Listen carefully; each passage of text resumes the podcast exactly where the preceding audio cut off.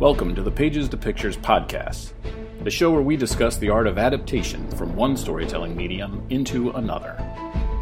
Each episode revolves around a single film based on pre existing stories or franchises and asks three questions specific to the adaptation. Your hosts are James Janowski, giant Cincinnati Reds fan, screenwriter, and screenwriting instructor at the School of Visual Arts in New York City and Screen Experience at screenexperience.com. Skid Maher, a founding member of the Glass Cannon Network, podcaster extraordinaire, and a guy who gets paid to play role playing games. And Andy Schmidt, former Marvel Comics editor, writer of comics, graphic novels, video games, children's books, former director of intellectual property and development at Hasbro, and founder of the online comic book school, Comics Experience. Now get ready for the nerdiest podcast in history. And welcome to Pages to Pictures.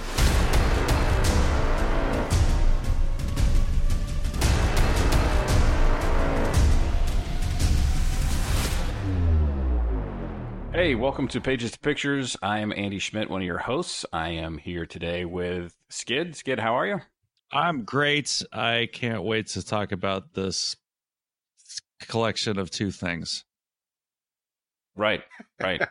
James, you're I'm, here as well. I'm here and I am peppy and ready and to go. peppy. So we are recording this on uh, on a glorious Monday morning. Uh, so if we sound tired or incoherent, that's because we are. we are talking about Ready Player One, which opened up this weekend. had a had a nice opening weekend over the Easter holiday. Um, made around a little over uh, fifty million dollars on its opening weekend. Audience reaction seems to be positive for the most part. Uh, and I found myself in the theater laughing when I realized that it opened on Easter weekend, and I had like just in the theater during the movie put together that it opened on Easter weekend, and the whole thing is about finding an Easter egg. Uh, Oh, so wow. that's how slow I am. I think Skid just Well, got it. You're a little faster too, than actually. me, I guess. I, Never uh, occurred I to enjoyed me. that. Yeah, I enjoyed that. Well, you're a heathen, so you wouldn't think about it. So there it is. no, I never, I never think about Easter at all since growing up. Like, I I have no interest in finding eggs. If I want an egg, I can go buy one. I know where they are. Or Like I have you no can buy more in than one. In fact, it might be easier. It might be easier to buy twelve eggs than one. So, I could buy. you know. That's right. I could buy a whole a dozen of them at once. So we all read Ernest Cline's hit novel Ready Player One, and we have now seen the film, and we're going to talk about the adaptation process. My name is Wade Watts.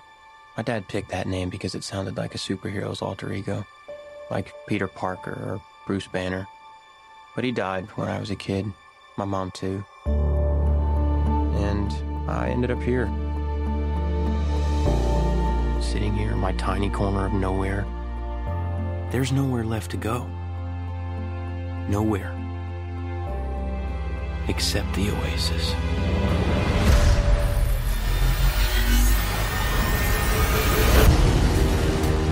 a whole virtual universe.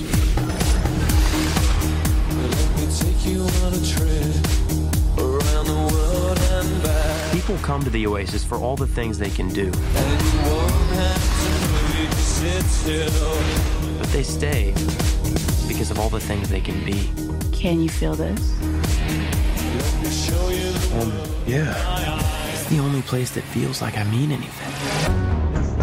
The Oasis was the brainchild of James Halliday. Hello. If you're watching this, I'm dead. I created a hidden object, an Easter egg. The first person to find the egg will inherit half a trillion dollars and total control of the oasis itself. Who is this Parzival, and how the hell is he winning? Find him. This isn't just a game. I'm talking about actual life and death stuff. The Oasis. the world's most important economic resource. It's nothing less than a war for control of the future.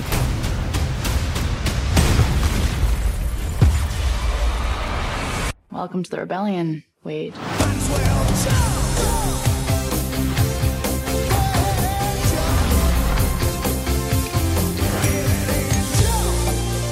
Many of you, I only came here to escape. But I found something much bigger than just myself. Are you willing to fight? Help us save the Oasis.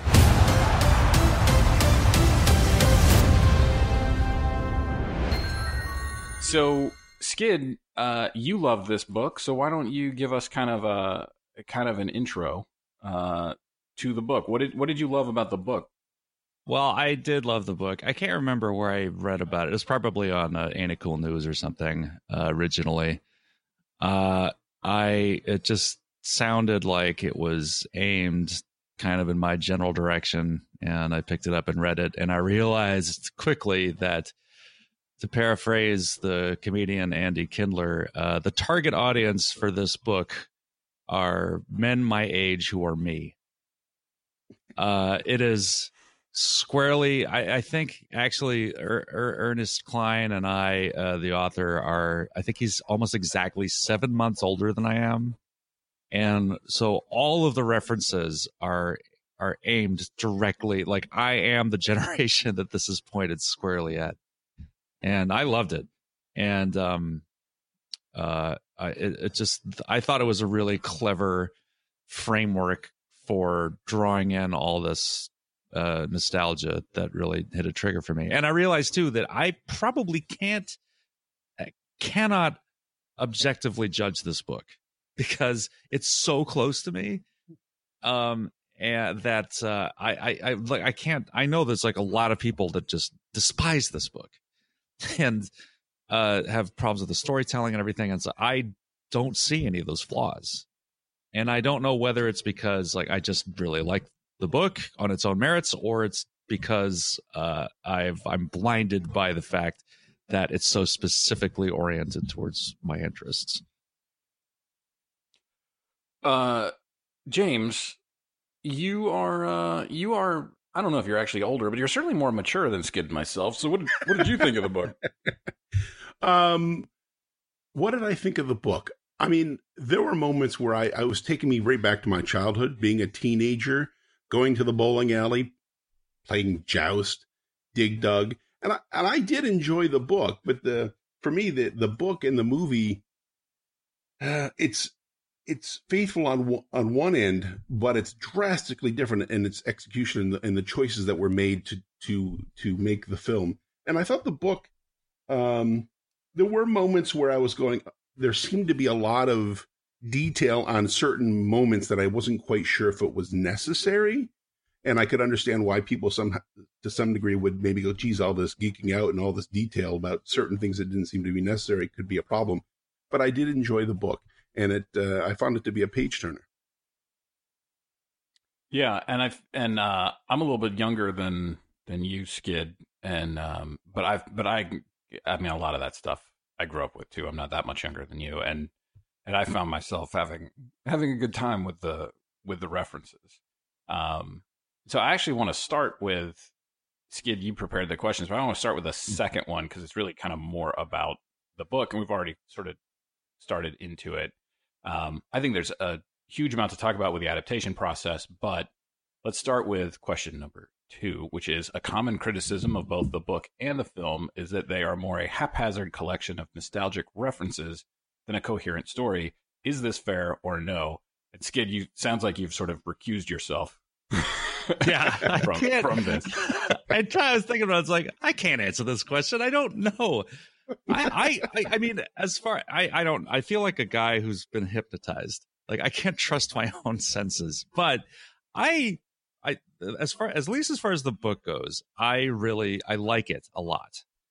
Um, and a lot of these criticisms that people level at it, I just don't see it. Like it definitely is like uh just kind of a machine gun litany of nostalgic references. That's there's no question. But uh, I I but I like like I was saying, I like the framework of the book that allows it to to be that.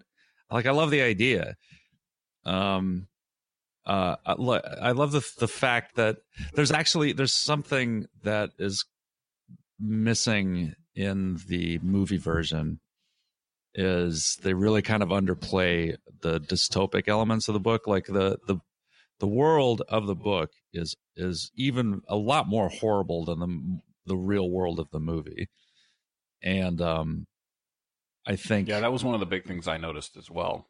yeah, and I think one of the one of the themes that I I haven't seen anyone else reference. Uh, maybe people aren't picking up on, or maybe it just I'm reading something into it that's not there.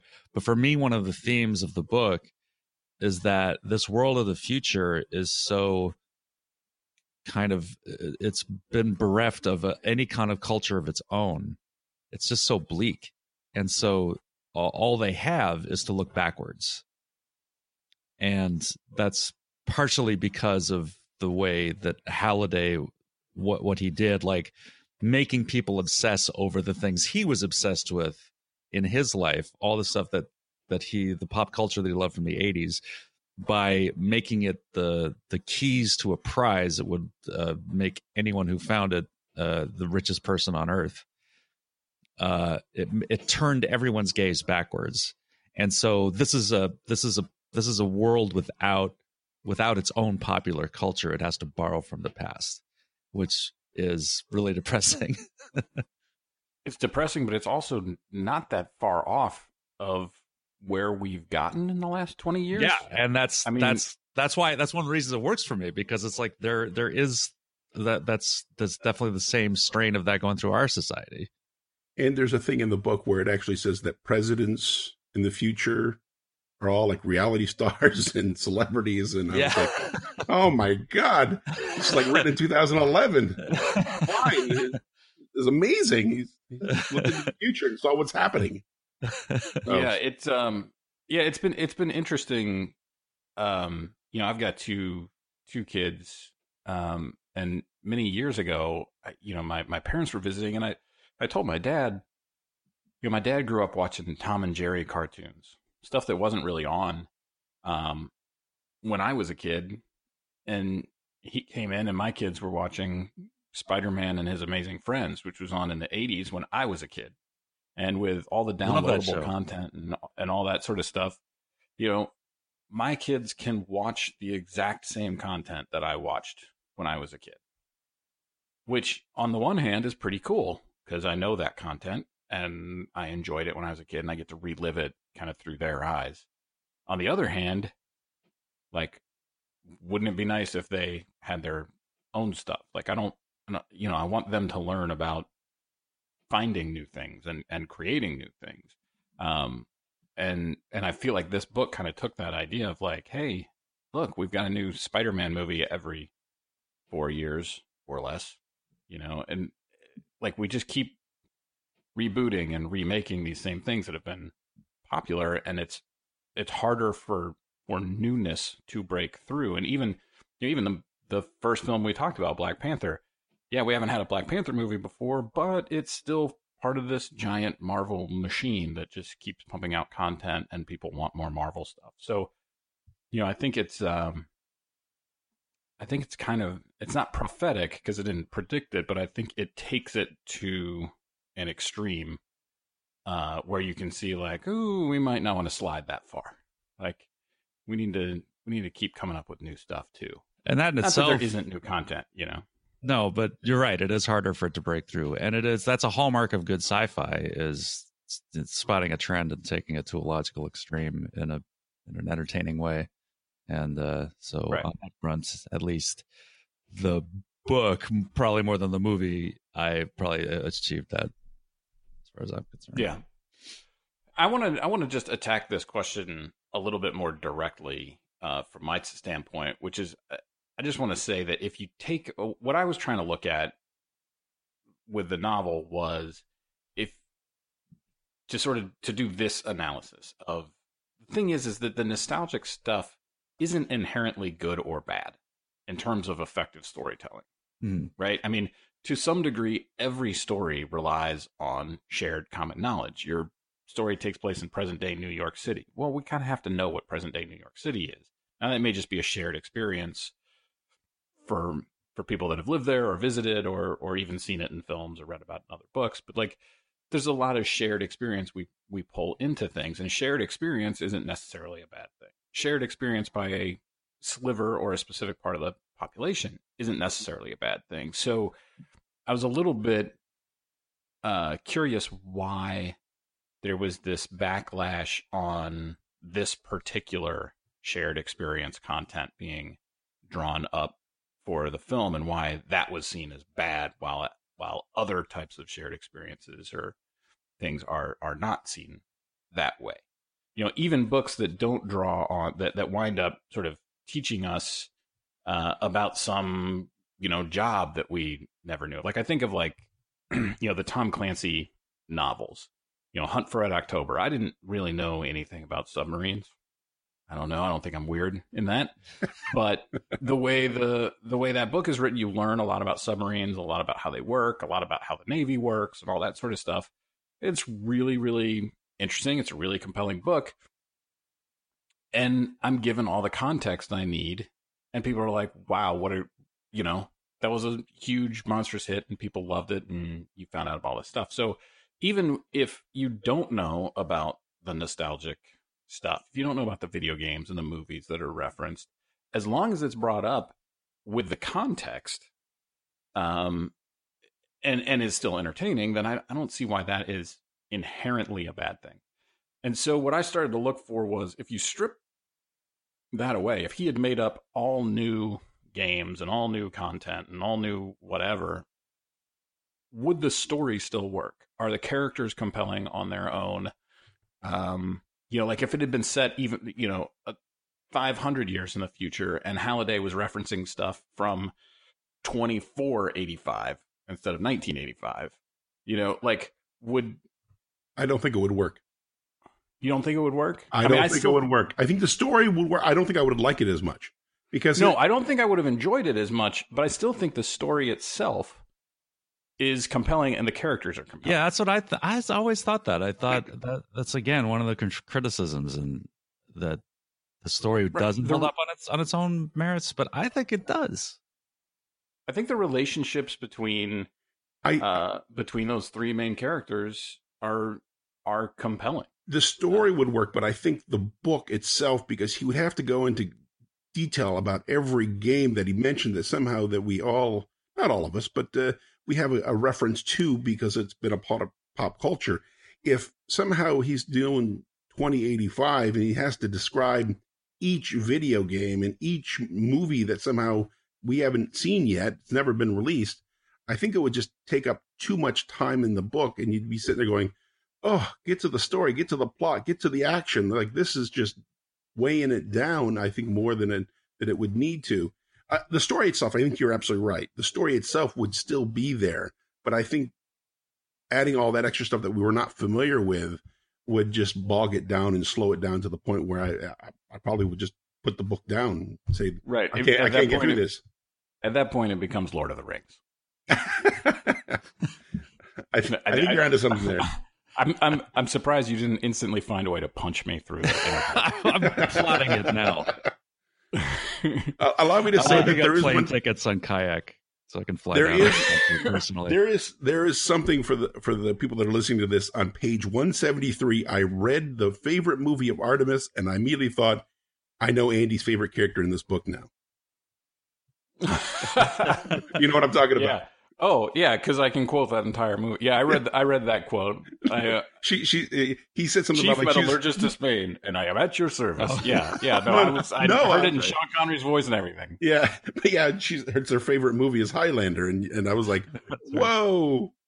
So anyway, I read that. Yeah, I just well, laughed. I laughed hysterically. I was like, oh, I, if we if we bring this up, the, the whole show is Andy's. He's, uh, right. well, my my feeling when I read that part in the book is it's a good thing this is fiction because my marriage would be in trouble.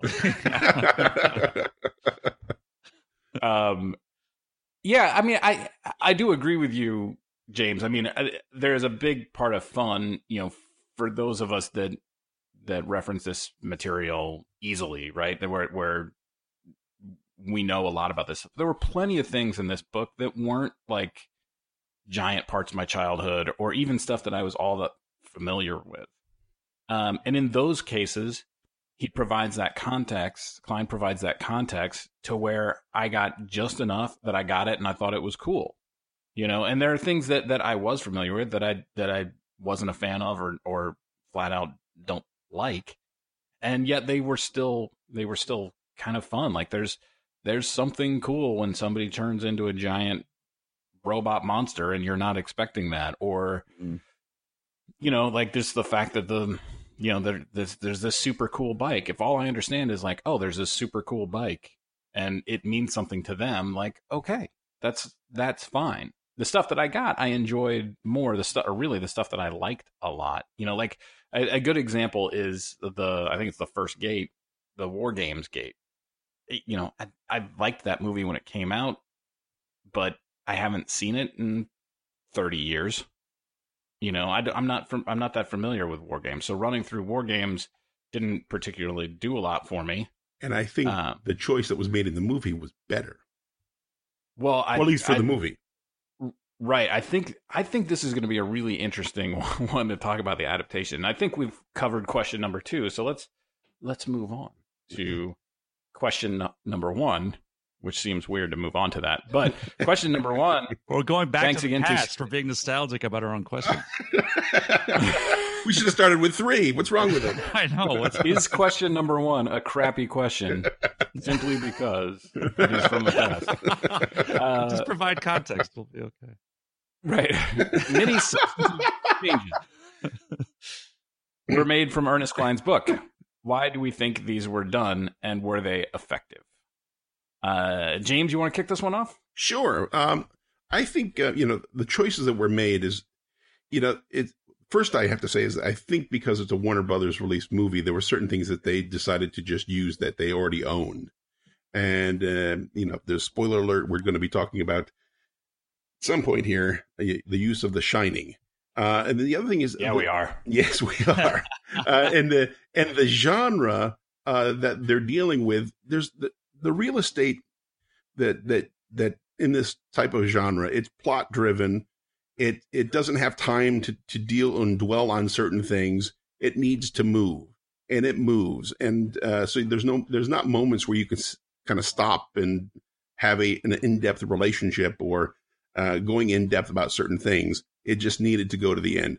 And for me, the the one uh, thing that for me that I thought was the biggest adaptation was the choice at the very end. And I feel like somehow Spielberg, who does have a soft, gooey center, I think, um, as in a warm hearted guy, he, uh, he wanted to make sure that it was, um, uh, Parzival, um, uh, Wade who gave the kiss and not as it is in the book where it was Artemis Samantha who leans over and gives him a kiss.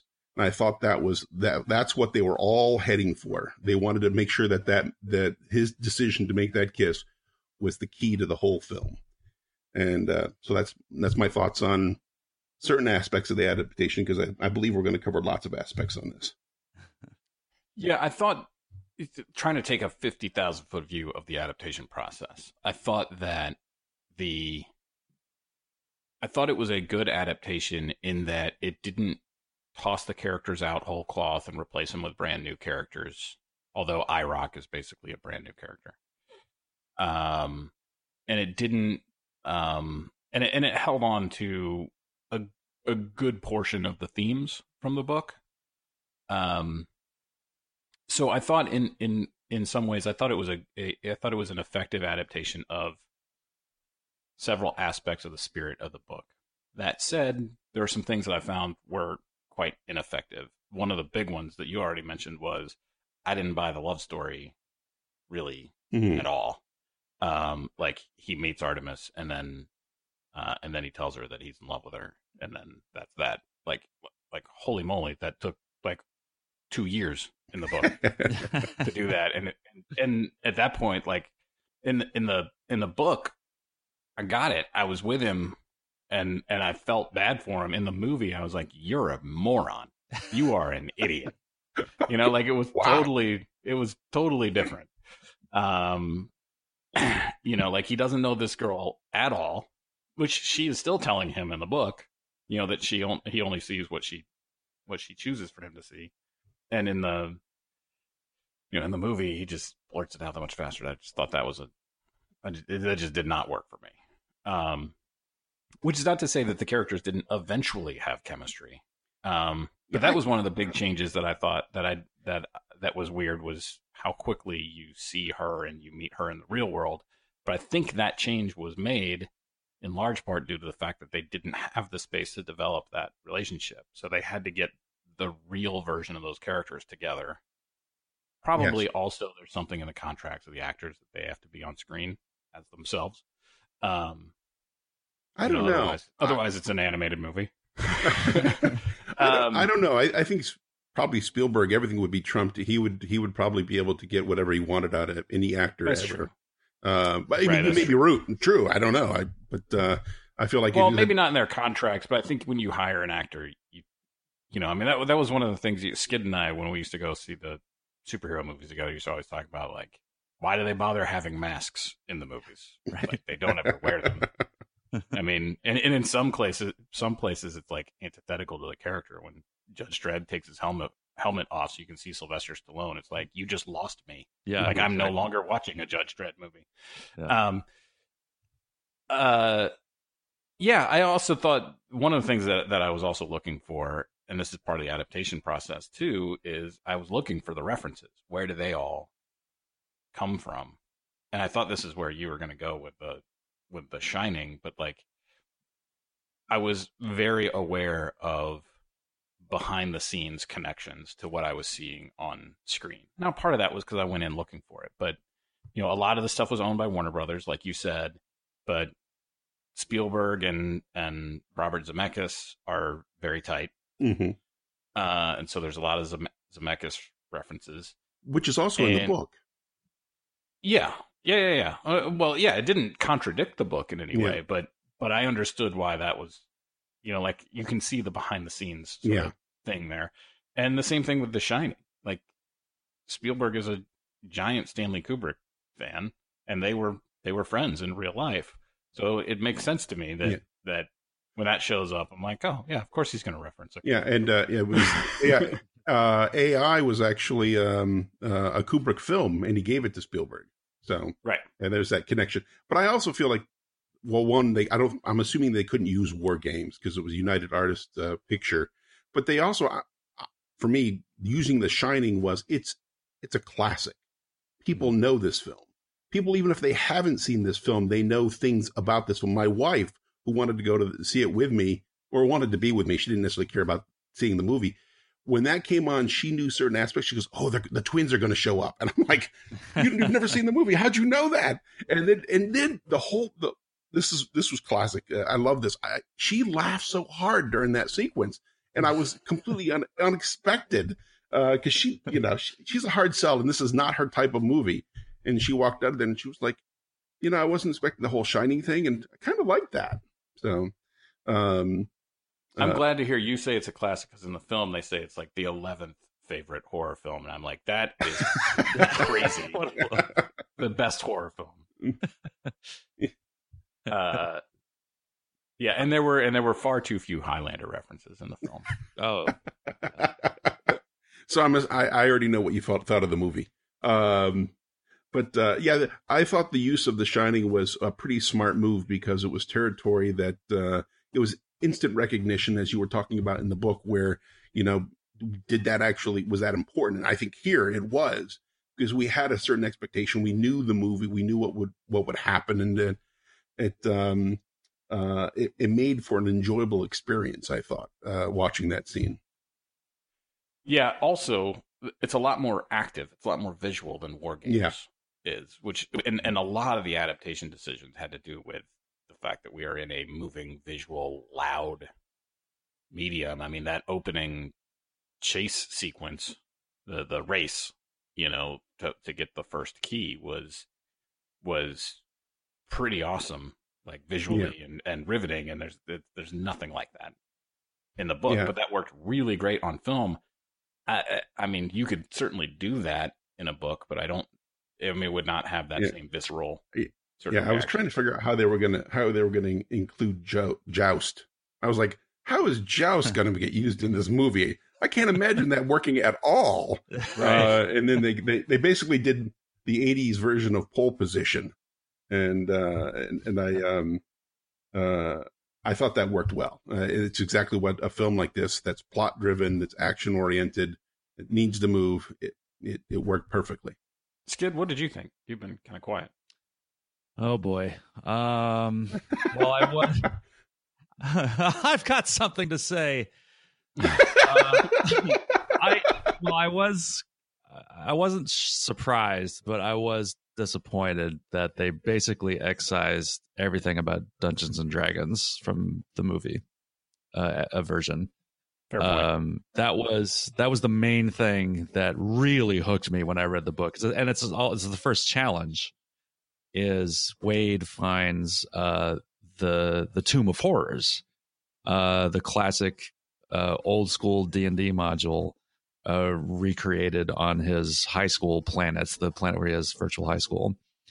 And I, the when I saw that, and I saw like, oh wow, like the Ernie Cline, like he clearly like played through this module.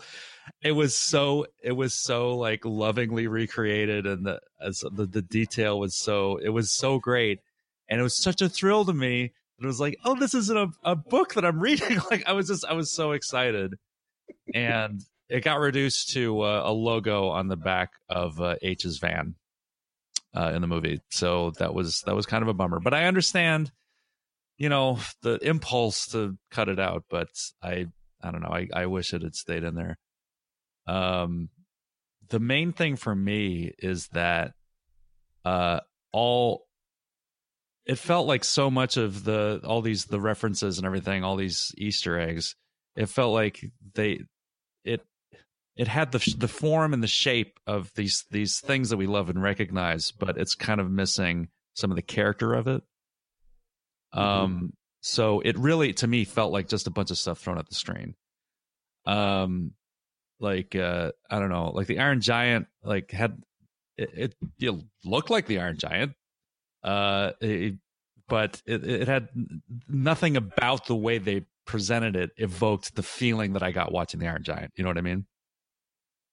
Yeah. And the the other like quick example I have uh, is you know he buys the holy hand grenade uh, at the at the store, which happens I believe that that happens in the book too. Um, and it's just like oh okay cool all right they're gonna do something with this, and he uses it in the final battle. Like he pulls the cross pin and he throws it, and it's just a grenade. Like it just blows up. It's like there's nothing special about it otherwise. And I wanted at least for him to have to pull the pin and have to say one, two, five, and then, or somebody said three stars, a three, and they throw it something.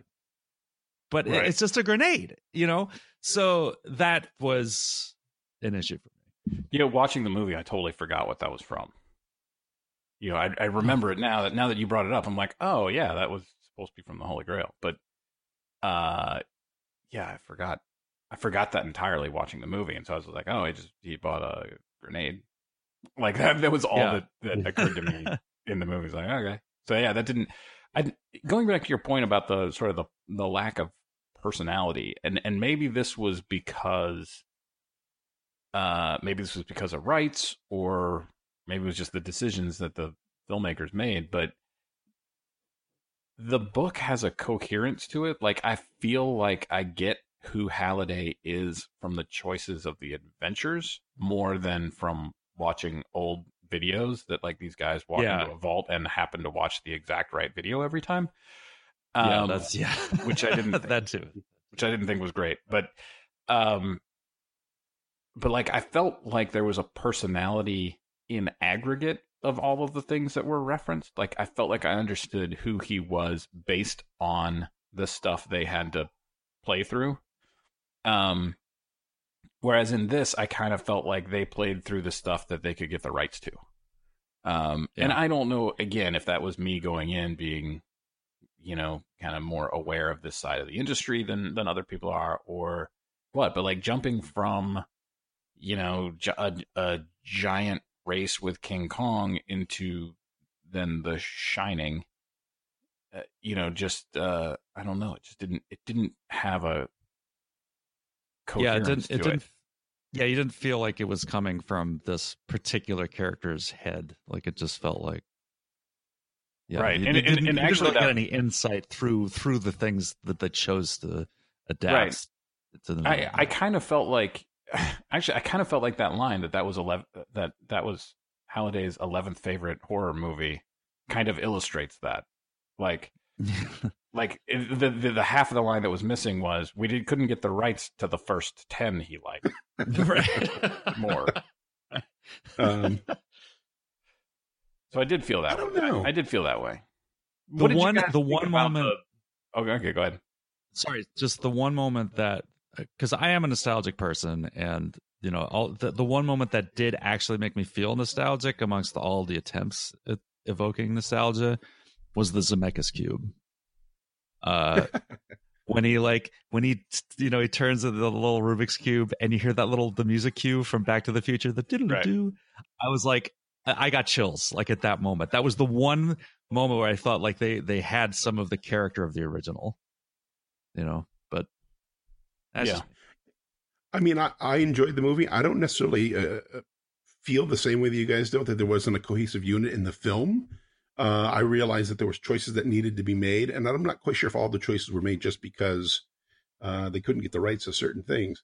Um, um, but I will say that there are moments in the book that I will that I will remember more than the movie because I do feel as though because of this genre, there it takes a lot to kind of really ingrained certain thing, and I- I didn't feel like it had the personality that that would that's going to last with me. That's uh, I'm not going to remember the characters as well as maybe some some some of the stuff that I had read in the book.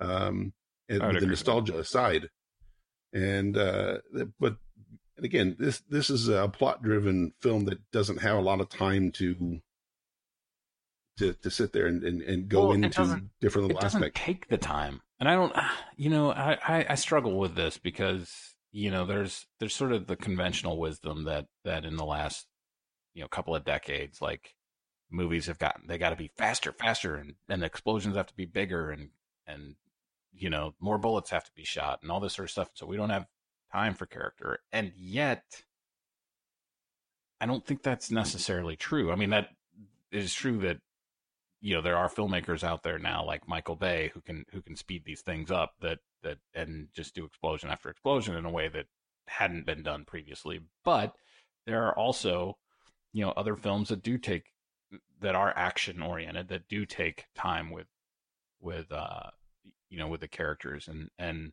I felt that it was a bit of a loss on on this one that it leaned so heavy into moving the plot along. I felt like I would have rather this movie been 10 minutes longer and I felt and and I had really gotten on board with the characters and then the whole movie Yeah. I think would have been would have been a more satisfying experience and I liked the movie I just uh I just didn't get wrapped up in it and the other thing that I wanted to to mention in terms of adaptation was I thought there was um my favorite sequence of the book was when Wade, and I thought this was important to his character, was when Wade had to start fighting in the real world. When Wade infiltrated Hmm. IOI. Yes, I I thought agree. that was by far the most Yes. intense part of the of the book. It showed how resourceful he was, and he really was taking control of his own destiny uh, in a way that he had not. So for me, that was just like a hugely important part of the book. It was also this, you know, great adventure, but I felt like the villains were in the film. I never felt like they really had the upper hand. Whereas in the book, I kept feeling like they had the upper hand, especially in that sequence.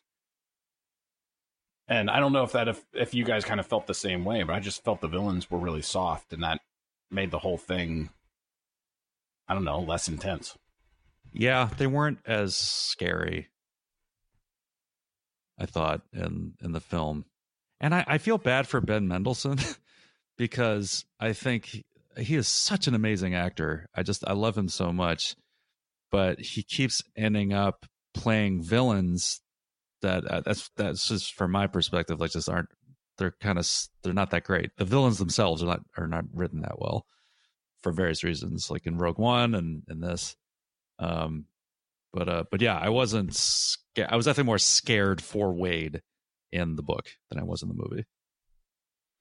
Yeah, I thought I thought for Ben Mendelsohn, and I agree with you. He is he is a really great actor, and um, um, anybody you know, uh, if you want to watch it, it's in it's not for kids, but uh, a movie that he just blew away was Starred Up.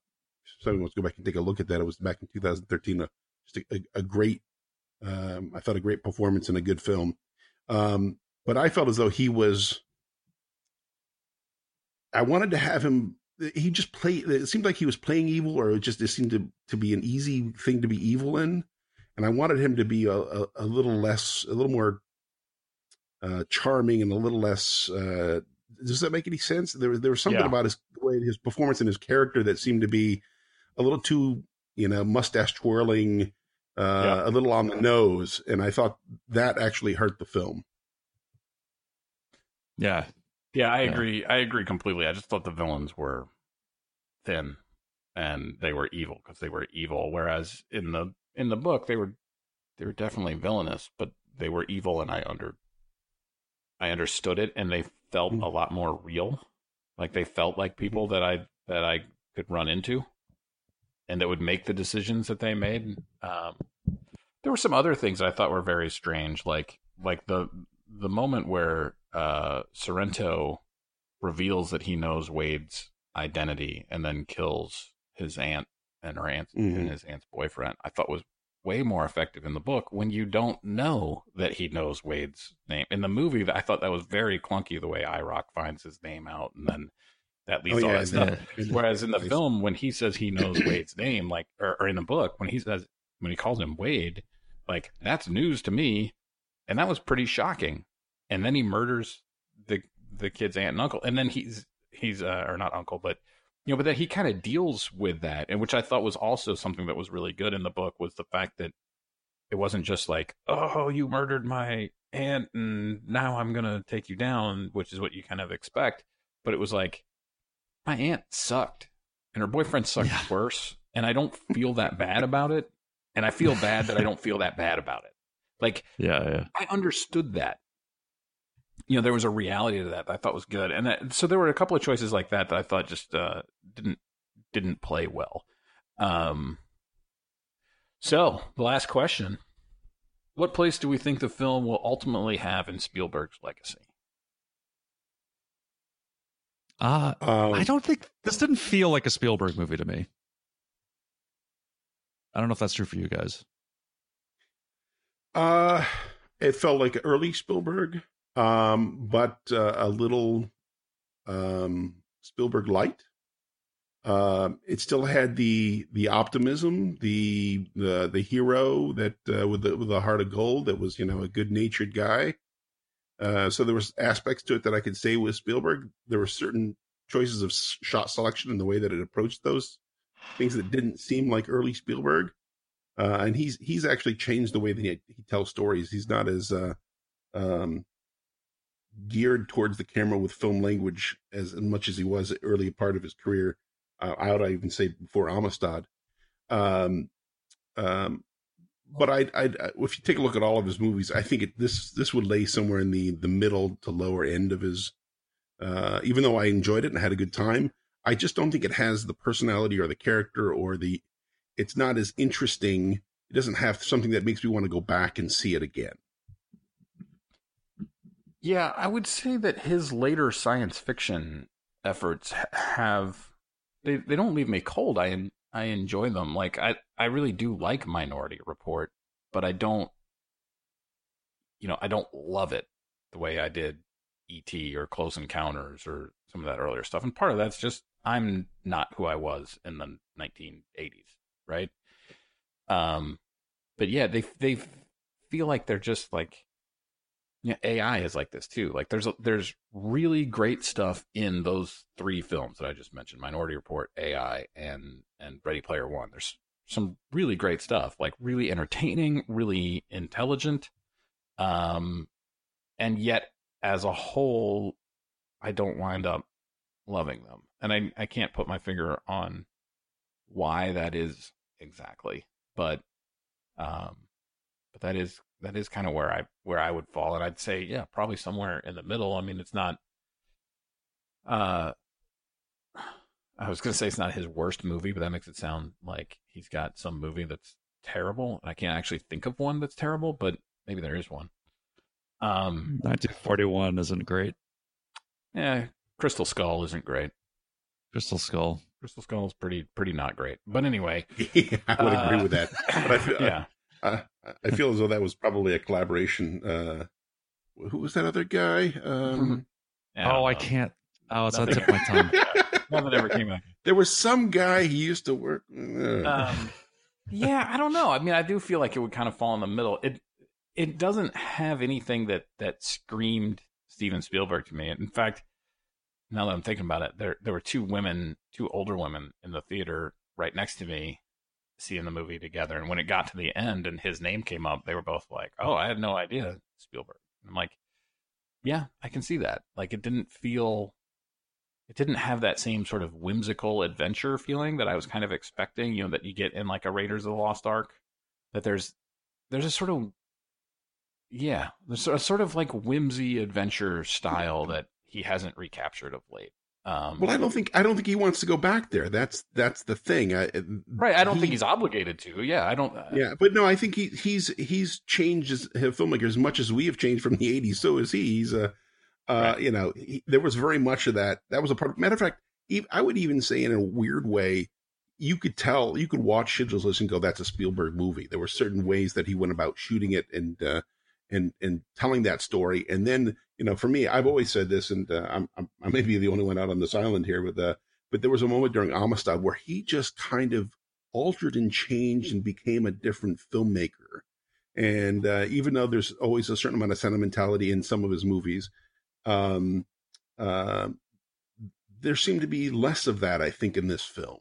And is that is that maybe something that you're you're that you're thinking about or you're not thinking about? Yeah, or? it could be. Um, and part of it too is I think I've got you know I've gotten used to some of those things. Like I've gotten used to sentimentality, and I don't particularly always want it or like it. Like uh, there are some places in Schindler's List where some of that sentimentality shows up, where I'm like, not sure that really works in this in this film. And and I would say that the sentimentality at the end of AI, um, yeah, just like sort of is the weakest part of that film by far. Like eh, like I wouldn't even include that. There was a point earlier in the film that is where I felt like it should have ended, and it would have been kind of a dark, depressing ending, but it would have been a really I think poignant one.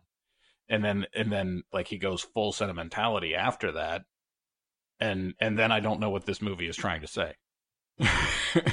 um, and so like I kind of welcome a little bit of the lack of the sentimentality, although I thought that was still here. You know, uh, um, you know the way that the boy gets the girl, and then they turn the thing off on Tuesdays and Thursdays, and and some of that's again themes from the book. So I, so I I think it's it's faithful sort of adaptation wise. But there's that moment too where when which I don't think this is in the book, right? Where where he's talking with Halliday at the end, and he's like, "You're not an avatar, so what are you?" And he just like smiles and walks away. Um, Mhm. I don't think that's in the book at all, is it? I can't remember. But that felt Yeah. like it was kind of a Spielbergian moment thrown in, where it's just like, "Oh, there's something extra special going on here," you know. and and and and I didn't dislike it, and I didn't particularly like it. I was just, I just kind of felt like I felt like I was seeing the hand of the filmmaker, but Mhm. you know that's probably just because I'm so familiar with so many of his films that The, the it's kind of thing it's kind of unfair to him in a way, right? You can't just Well, go the- into a Spielberg movie with your expectations being relatively blank. Like you have Yeah. giant expectations going into his films. Yeah, one one of the things that he's he's really great at is he is he can easily take a story and tell it very clearly. You're never lost in, in a Spielberg movie. You're, there's never a moment where you're like, "What's going on?" He he he's very straightforward that way. And I know a lot of people who don't like Spielberg, and and it, there's a lot of reasons because it's just a lack of ambiguity. It, it almost it almost feels like he's pandering to the audience. I don't feel that way, but I know people who do, and um, uh, and so he just to me, I, I think he's a, a an amazing craftsman and he understands film language so well. Uh, but still, this movie is middle tier for me. yeah, But I know what I know what Skid thinks because there's no D and D in this movie. Uh, like I said, I understand is- the impulse. To remove all the D&D. I was like, oh, we don't want just the, the just for nerds, a bunch of nerds to come and like be watching this. I mean, This I one thing. One I- thing the book says is this book is not for nerds. Like, so if Yeah, you're a like if fan you're- of the book, you you're not a nerd, right? jocks only. Yeah. The opinions and all over the cover. Um, but uh, I would, you know, I think this movie for me hangs about where Hook does. Uh, in my in my estimation of Spielberg, and I'm a sucker. I am a I am a sucker for Spielberg. I love Spielberg. There's four directors I'm a sucker for. It's Spielberg, Kurosawa, Jim Jarmusch, and uh, Spike Lee. Uh, like I just I don't know why, but I, I'm just that's the grouping. But anyway, um, uh, uh, I think that, and I'm speaking as a guy, and I understand like late Spielberg, like he has definitely like changed his style uh, as he's gotten older, and I've loved it. Like I'm this is I'm a man who has watched the movie Lincoln about 20 times. It's a good movie. Yeah. Uh, I yeah, I think it's amazing. So, but for me, some I think there was a lack of you talk about pandering, but I think that there was like kind of a lack of credit given to the audience in this movie that is was uncharacteristic. Point.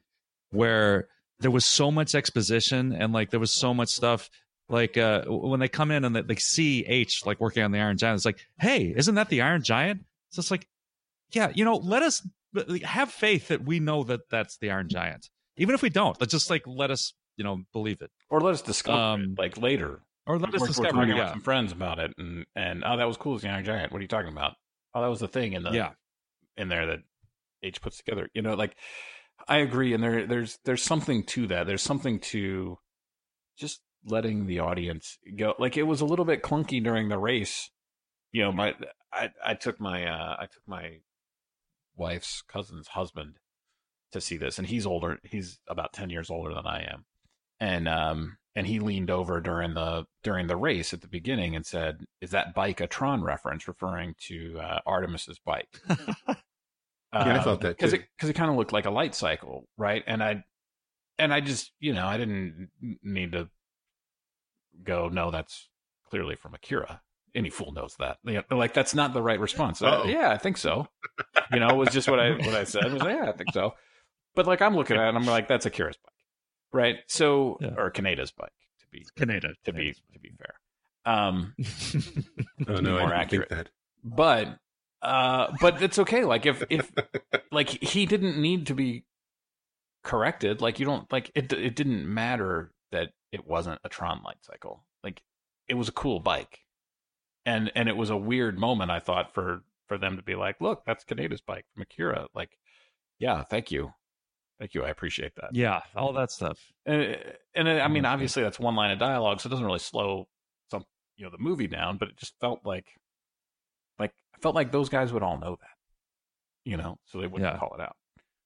You know, one something that Skid said that made sense to me was, you know, the the exposition and th- to get to that and try to set up this world as quickly as possible.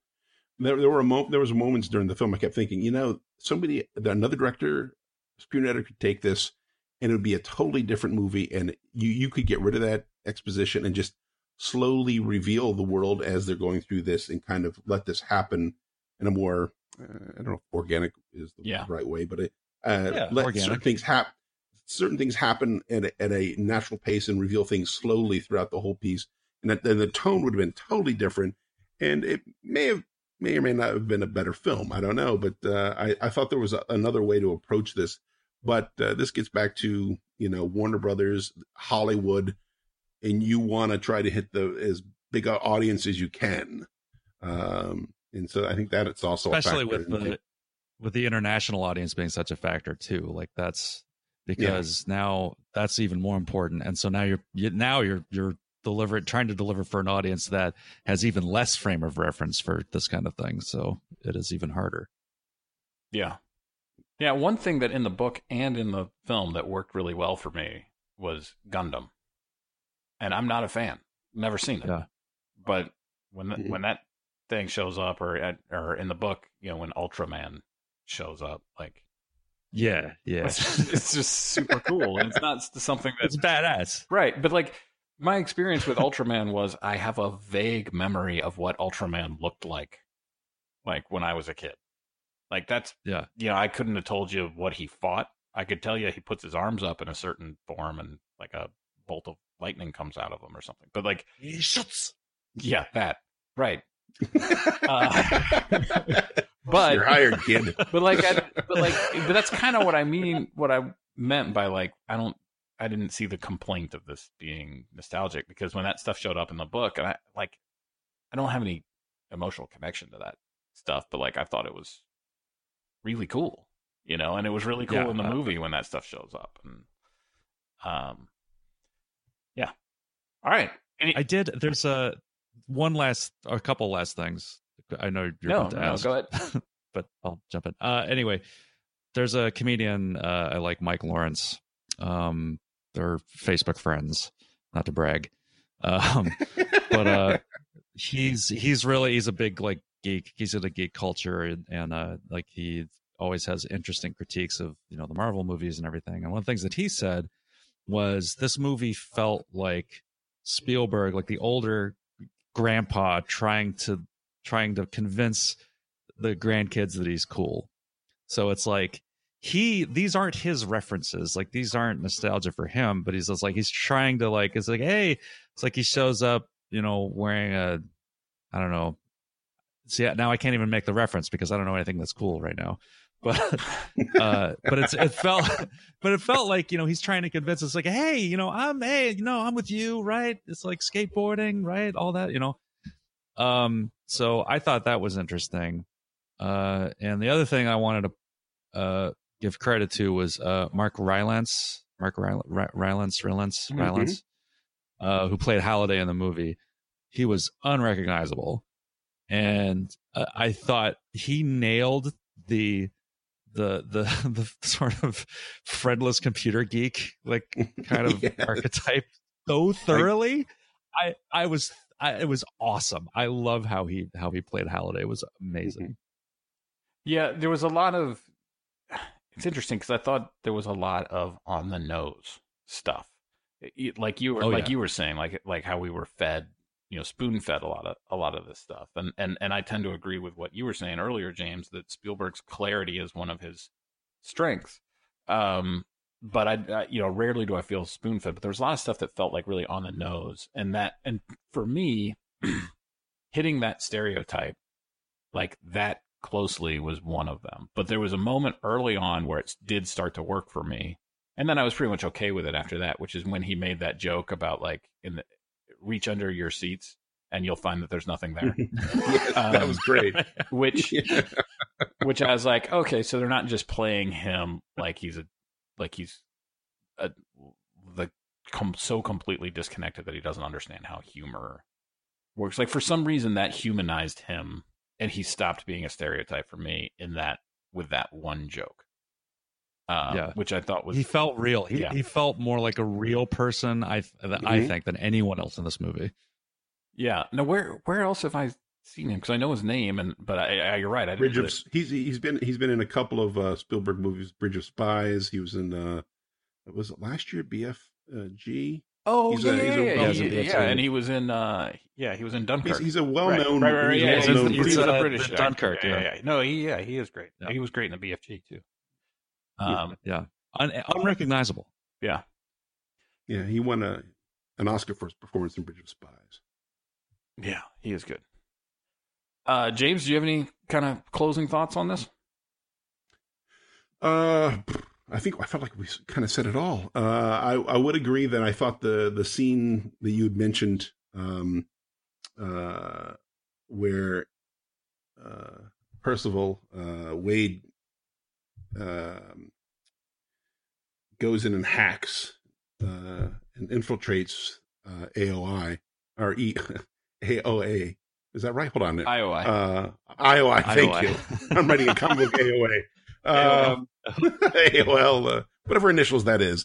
I, I, I thought that was one of the, the, the best scenes in the book, and and I was a little sad that it somehow uh, got altered uh, in the movie. So, but uh, uh, I did enjoy the film. That's my last comment.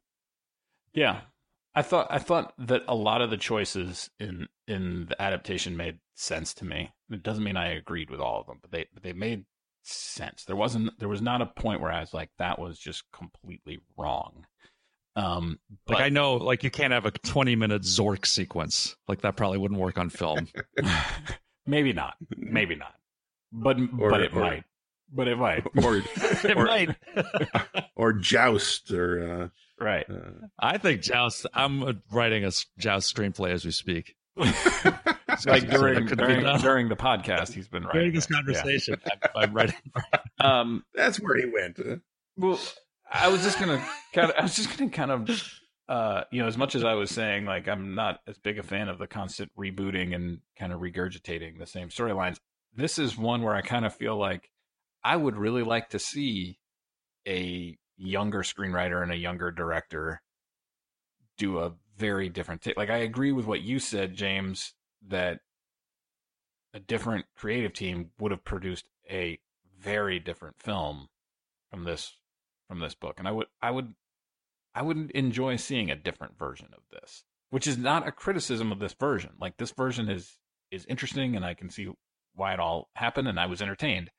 But I could see a, a completely different version of this coming coming out, and and also being entertaining, but making very different choices. Yeah. All, all right. So, Skid, what do you got coming up? Oh, well, I'm going to be at PAX East uh, in Boston. Uh, Troy Lavallee from the NI from the Glass Cannon podcast will be at PAX East hanging out in Boston this weekend. And then we have our uh, Glass Cannon podcast live show here in Astoria uh, the weekend after that. So very excited about that. Very cool. James, what's on your plate? I'm still um, watching the NYU movies. And um, I mentioned uh, the last time that uh, I give out these student awards uh, stu- to student filmmakers, and I'd received about 20 of them, and I've gone through about five, and uh, I've got about uh, somewhere around 15 more to go. Awesome. And you've got a class coming up, right? Oh my God! Yes, yes. I am. I am teaching a class at screenwritingexperience.com starting this summer. Um, please go to the website. Uh, please sign up. Uh, it starts uh, June 21st, and I'm going to be teaching you about the, the basics, the foundation of, of the choices that you need to make to be able to tell your story effectively using the medium of film. Um, and I can't believe I forgot that because I'm so looking forward to doing it. uh, yeah, that's at screenexperience.com. And uh, this weekend, I'll be an, in Chicago for the C2E2 convention where I'm hosting several panels and uh, I'll be signing comics that I've written and all kinds of fun stuff like that. Oh, so come nice. on out and uh, see me there. And then uh, coming up here, I'll be, I'm doing a lot of traveling coming up, but, uh, but yeah, but comics experience and screen experience are my main gigs and we're teaching classes on comics art and writing and screenwriting and animation and um, and uh, take a look if that's of interest. Maybe sign up for the newsletter. And that's all I got. Thanks, guys. You've been listening to Pages to Pictures brought to you by ScreenExperience.com and ComicsExperience.com. Please leave us a review and subscribe to the podcast. Thanks.